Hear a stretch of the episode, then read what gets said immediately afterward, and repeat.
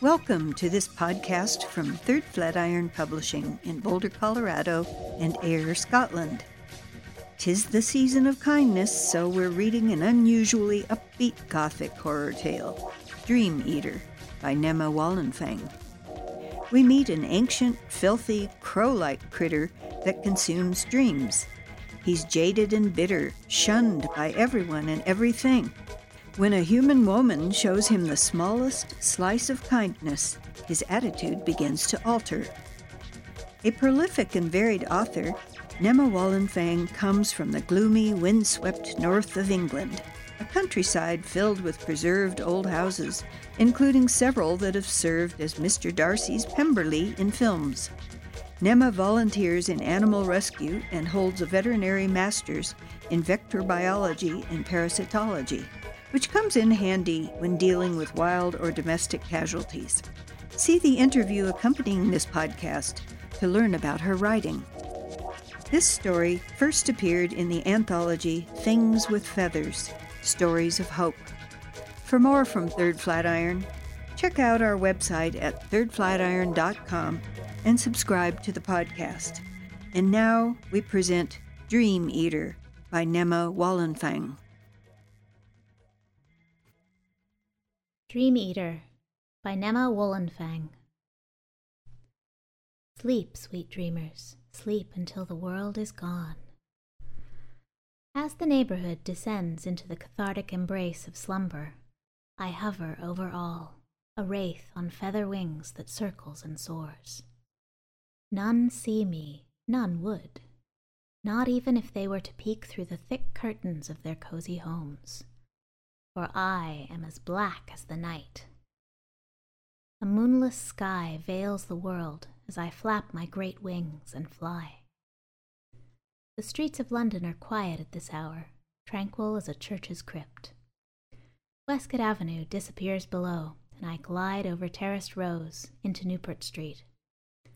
Always looking, always listening. So much gold, and all of it mine? This will solve everything.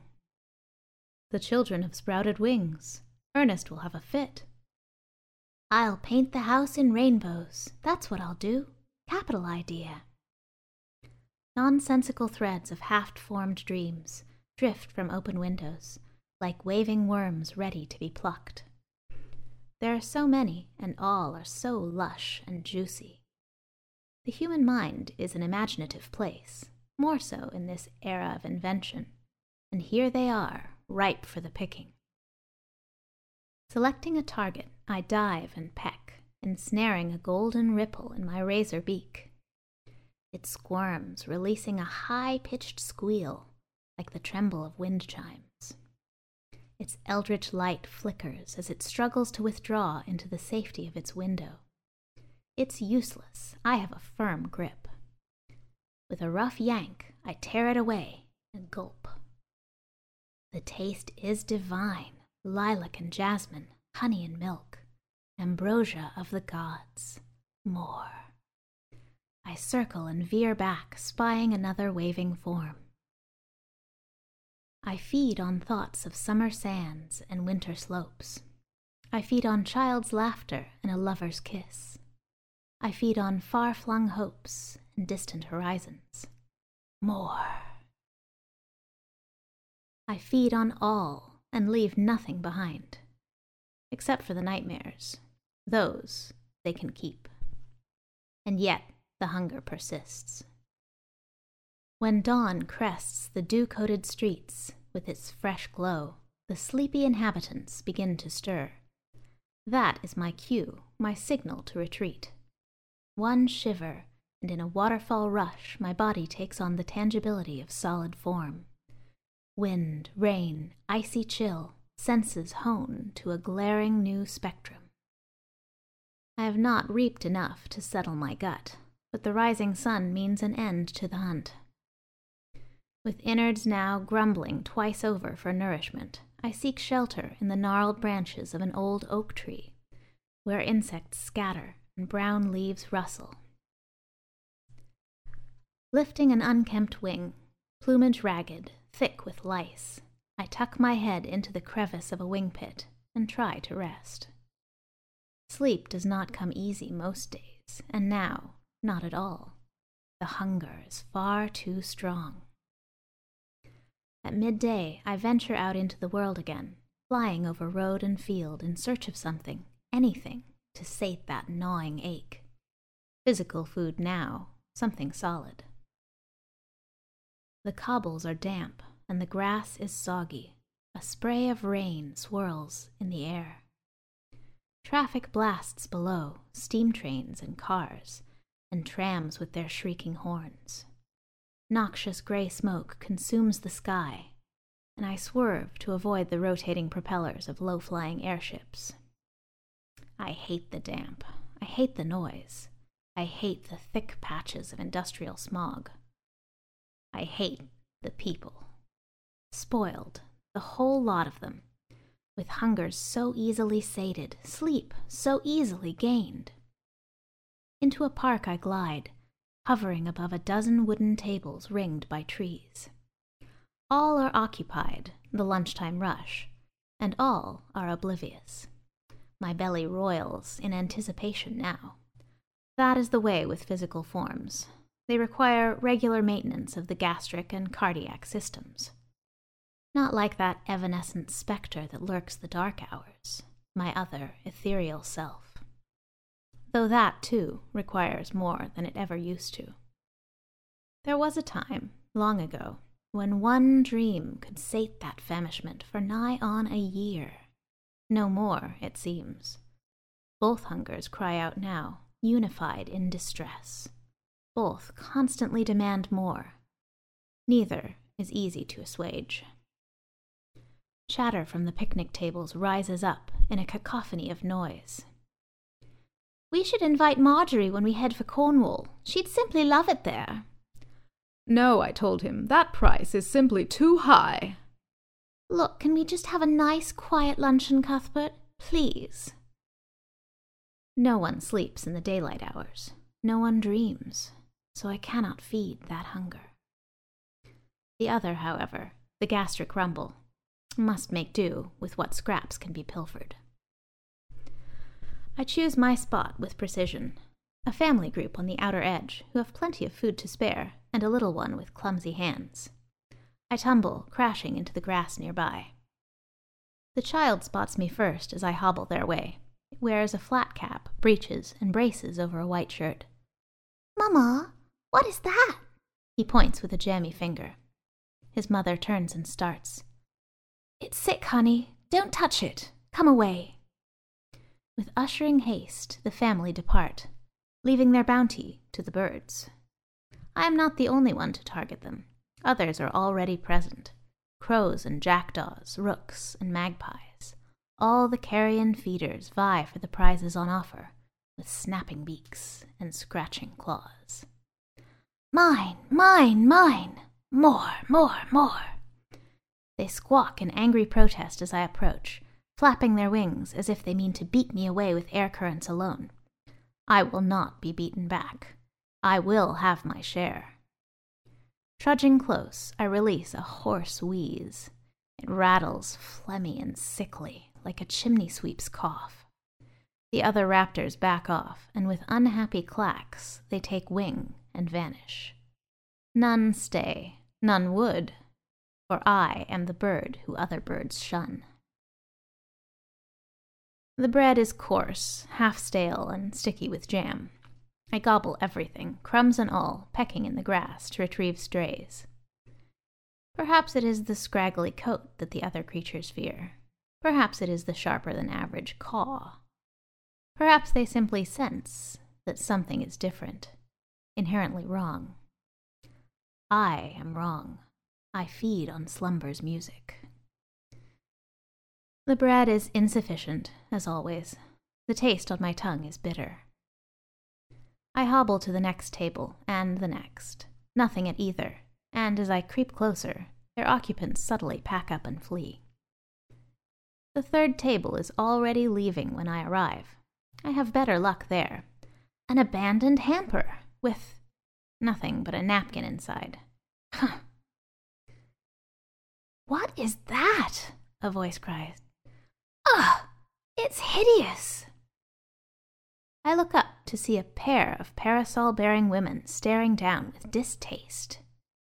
Fashion is transitory, changing with every era, and these two wear the tightly boned corsets, frilly bustles, and ribbon like fascinators favored by the women of this time. What's wrong with it?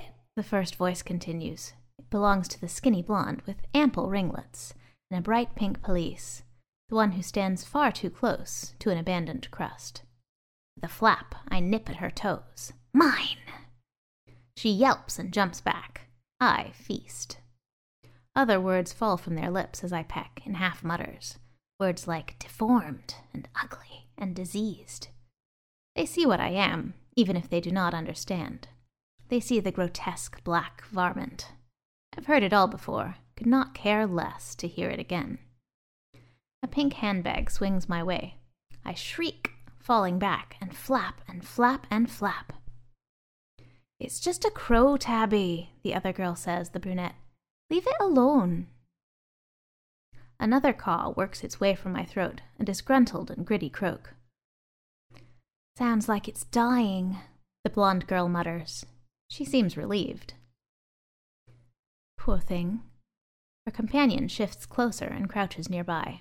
A lonely hand rises. Don't touch it, the blonde frets, her disgust plain.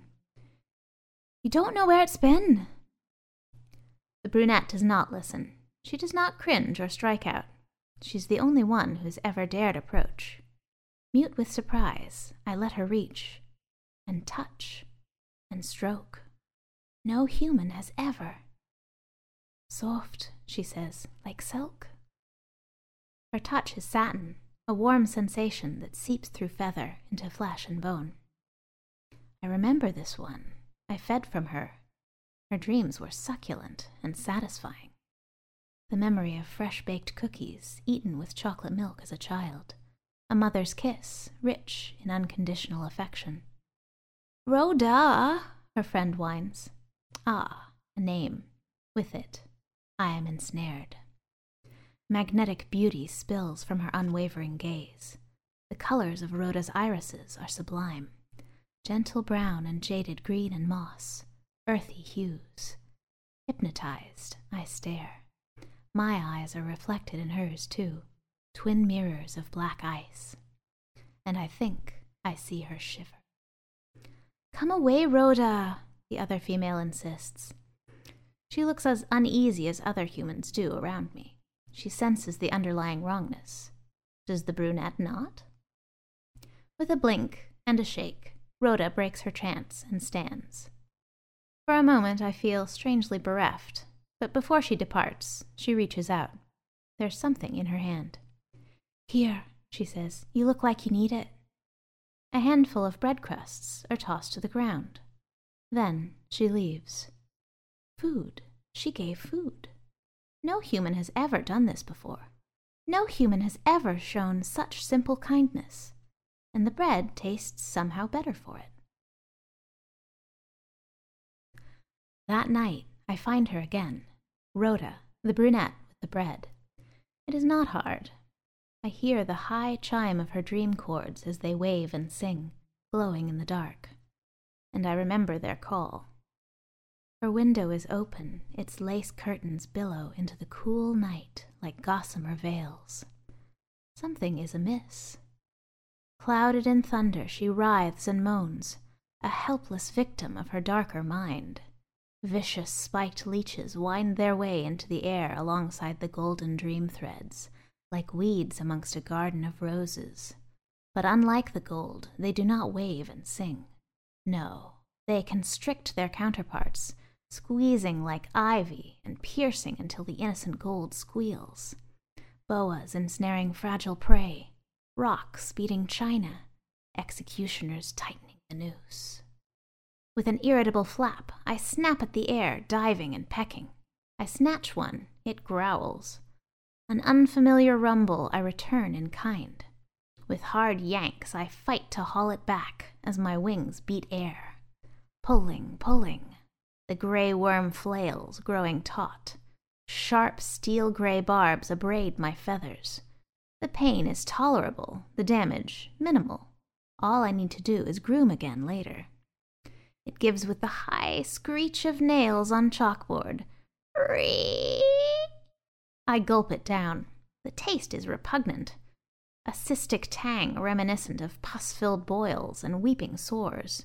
But the golden thread is now free, free to sway and sing its haunting crystal song. The girl seems to calm. Night gentles, but more begin to rise. More. I wait for the nightmares and strike.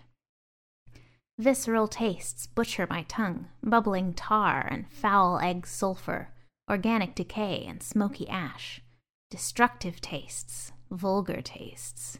Maggots feast on a rotting carcass, dripping canines and glowing red eyes, volcanic magma, a panicked breath. No ambrosia, but the rotten perfume of putrefaction. Somehow, they still satisfy and that other hunger abates. No longer smothered, her seedling dreams sprout and grow, blooming into fully fledged glowing reeds. Tinkling laughter, poetic rhyme, the sensation of sunlight on skin. No longer gold, but silver, and such a silver I have never before seen, for it is so much more than that, sparkly, shining, crackling with life, the mercury threads wave with the sinuous grace of flowing water. Their lengths fragment with microscopic prisms of diamond dust. Her dreams are exquisite. She is exquisite. The next day, I follow her. I cannot say why. Hopping from branch to branch in the gnarled oak trees above, I track Rhoda as she goes about her day. She never looks up. Why would she? Her world is on the ground. I watch as she walks the land in a ruffled mauve dress and high, clacking heels. I watch through a high window as she drinks tea and talks to other ladies in a great wood paneled hall where white clad males in mesh masks do battle with giant needles. I watch as she departs to eat a meager lunch on an outdoor bench. I watch as she smiles. She intrigues me in a way no human ever has, this woman with a kind soul. And while she does not look directly at me as she passes my perch, her hand slips into her purse, and out come the crumbly crusts. With a subtle flick, she tosses them. I gobble all. Why would I not? They are given freely, and the taste is not so bad. This process continues for many days I find I crave the sweet dream threads less and less. The acrid nightmares do well enough to hold that hunger at bay, and the time I spend with her seems to sate what remains of that visceral side of me. It is as if she emanates sunlight and I bask in its nutritious glow. The hearty bread helps too, it quiets the other nagging ache in a way it never fully used to. And because of that, once again I manage to sleep at dawn. I wonder why. What has changed? My life has fallen seamlessly into a new routine. By night, I stay by her side, leeching away the cloying darkness. Peace is all she knows in sleep, and happiness and light. Without the darkness, that is all there is. Sometimes I wish I could join her there, in the Edens she creates. Instead, I stand sentinel, her stalwart guard, her Uriel with the flaming sword. Her eyes flit behind closed lids, and fingers twitch as she softly moans. I marvel at the boneless grace of her slumber. Such peace is rare in the waking world. By day, I venture out into the world, flying over street and park, gliding around Big Ben, flitting between dirigibles and dancing in the wind currents from their propellers. The cobbles are no longer just damp, but a glistening palette of silver, like her new dreams. The blast of traffic is no longer shrill, but as melodic as music. Horses whinny, people talk, machinery rolls and grinds. Rain still swirls, but I shower in its refreshing chill, and the air is crisp and clear. I love the rain. I love the music. I love the flight. I love the people. They're not so bad. I leave their dreams alone. The park and its bounties I abandon to the other, needier creatures, and I take to roosting in my Rhoda's rose garden, where I have a clear vantage of her bedroom window. She notices, of course. The female has a sharp eye. But she does not groan at this new development as others might, nor does she swat or shoo. She smiles. She always smiles. You're looking much better, my girl says one morn as she winds in ringlets. Your feathers are glossy, your throat is clear, and your eyes sparkle like beady black beetles. It is true. In these past days, I've never been healthier. The thick infestation of lice has sloughed away like a shed husk, leaving my skin a healthy pink. My wings gleam with the rainbows of oil. They now repel the rain. And when I caw, the sound is almost symphonic. I am, as I used to be, in days long past, a fine and admirable specimen of ancient lore. Back then, my luminous wings had been muses to bards and painters and sculptors alike. I wonder, she says, do you have a name, little one? Of course, I cannot reply, and she does not expect me to. Even if I could, I would have no ready answer. The ones I once bore have long since faded from memory. At night, as she sleeps, I sit on her sill and sift through her consciousness the way a panner sifts through river grit for sparks of gold. Only, when I find gold, I leave it be. I let the threads sprout and bloom and wave and sing, eventually planting a few seeds of my own. The fledgling sprouts mature, and as they do, a new spectre appears beside her dreaming avatar. A man, an echo of myself. This new form is uncomfortable for me. The hair is raven black, but too thin and fine to be feathers. The body is lean and muscular, but too tall. The clothes are tight and constricting. I straighten the shirt and pull at the ivory silk cummerbund with unfamiliar fingers. I wonder if she will like me this way. The thought that she will not is distressing. From where she stands among the swaying dream grass, donned in her mauve corset and bustle skirt, she turns and sees. And she smiles and says, Hello. Relief. I stop my uneasy shifting. Approaching with a ballerina's elegance, she raises a hand and touches and strokes. Soft, she says, like silk. My cheek leans into her satiny palm. Even though it is unreal, even though it cannot physically be so, her touch soothes and heats my new flesh, igniting a part of me I thought long dead, and, emboldened, I return the smile that she first gave. Hello. Like a botanist, I tend to Rhoda's dream garden, weeding and nurturing through the night, with hands this time, not beak and talons. I care for her dreams. I eat her nightmares. She deserves no less than the utmost devotion. Deep in slumber, her garden is a rich amassment of flora that simply cannot be. Trees that walk, vines that curl and plet. Psychedelic blooms flower amidst lush grass that sings. Pollen fragrances the air with a lilac mist as we walk hand in hand, while shafts of sunlight sparkle over everything and dragonflies chime and dance the chaconne. I lead her to a rope swing where she propels her legs back and forth as she teases and laughs with me. She calls me Leith, her Leith. The gift of a name is something I never thought to receive. Within her mind, I take the ropes to still her swing. Then, looking deep into those moss laden eyes, I kiss those plump lips in a way I never could in waking day.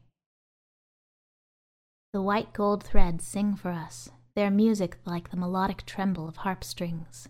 Their tunes are soothing and honeyed, and I pull her up so we can press our bodies close and sway to their ethereal songs. The feel of her is addictive, her essence is enthralling. I take her in my arms and never let go. In this way, we build our own world, Adam and Eve of nowhere. Her friend will always taste the bitter bile of nightmares, but she, the girl with the golden heart, her dreams will be saccharine forever.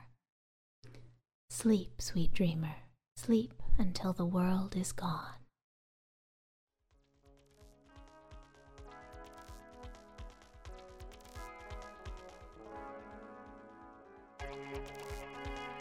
Thanks for listening to this podcast from thirdflatiron.com. Original music by Disco Volante. Sound production was by Andrew Cairns.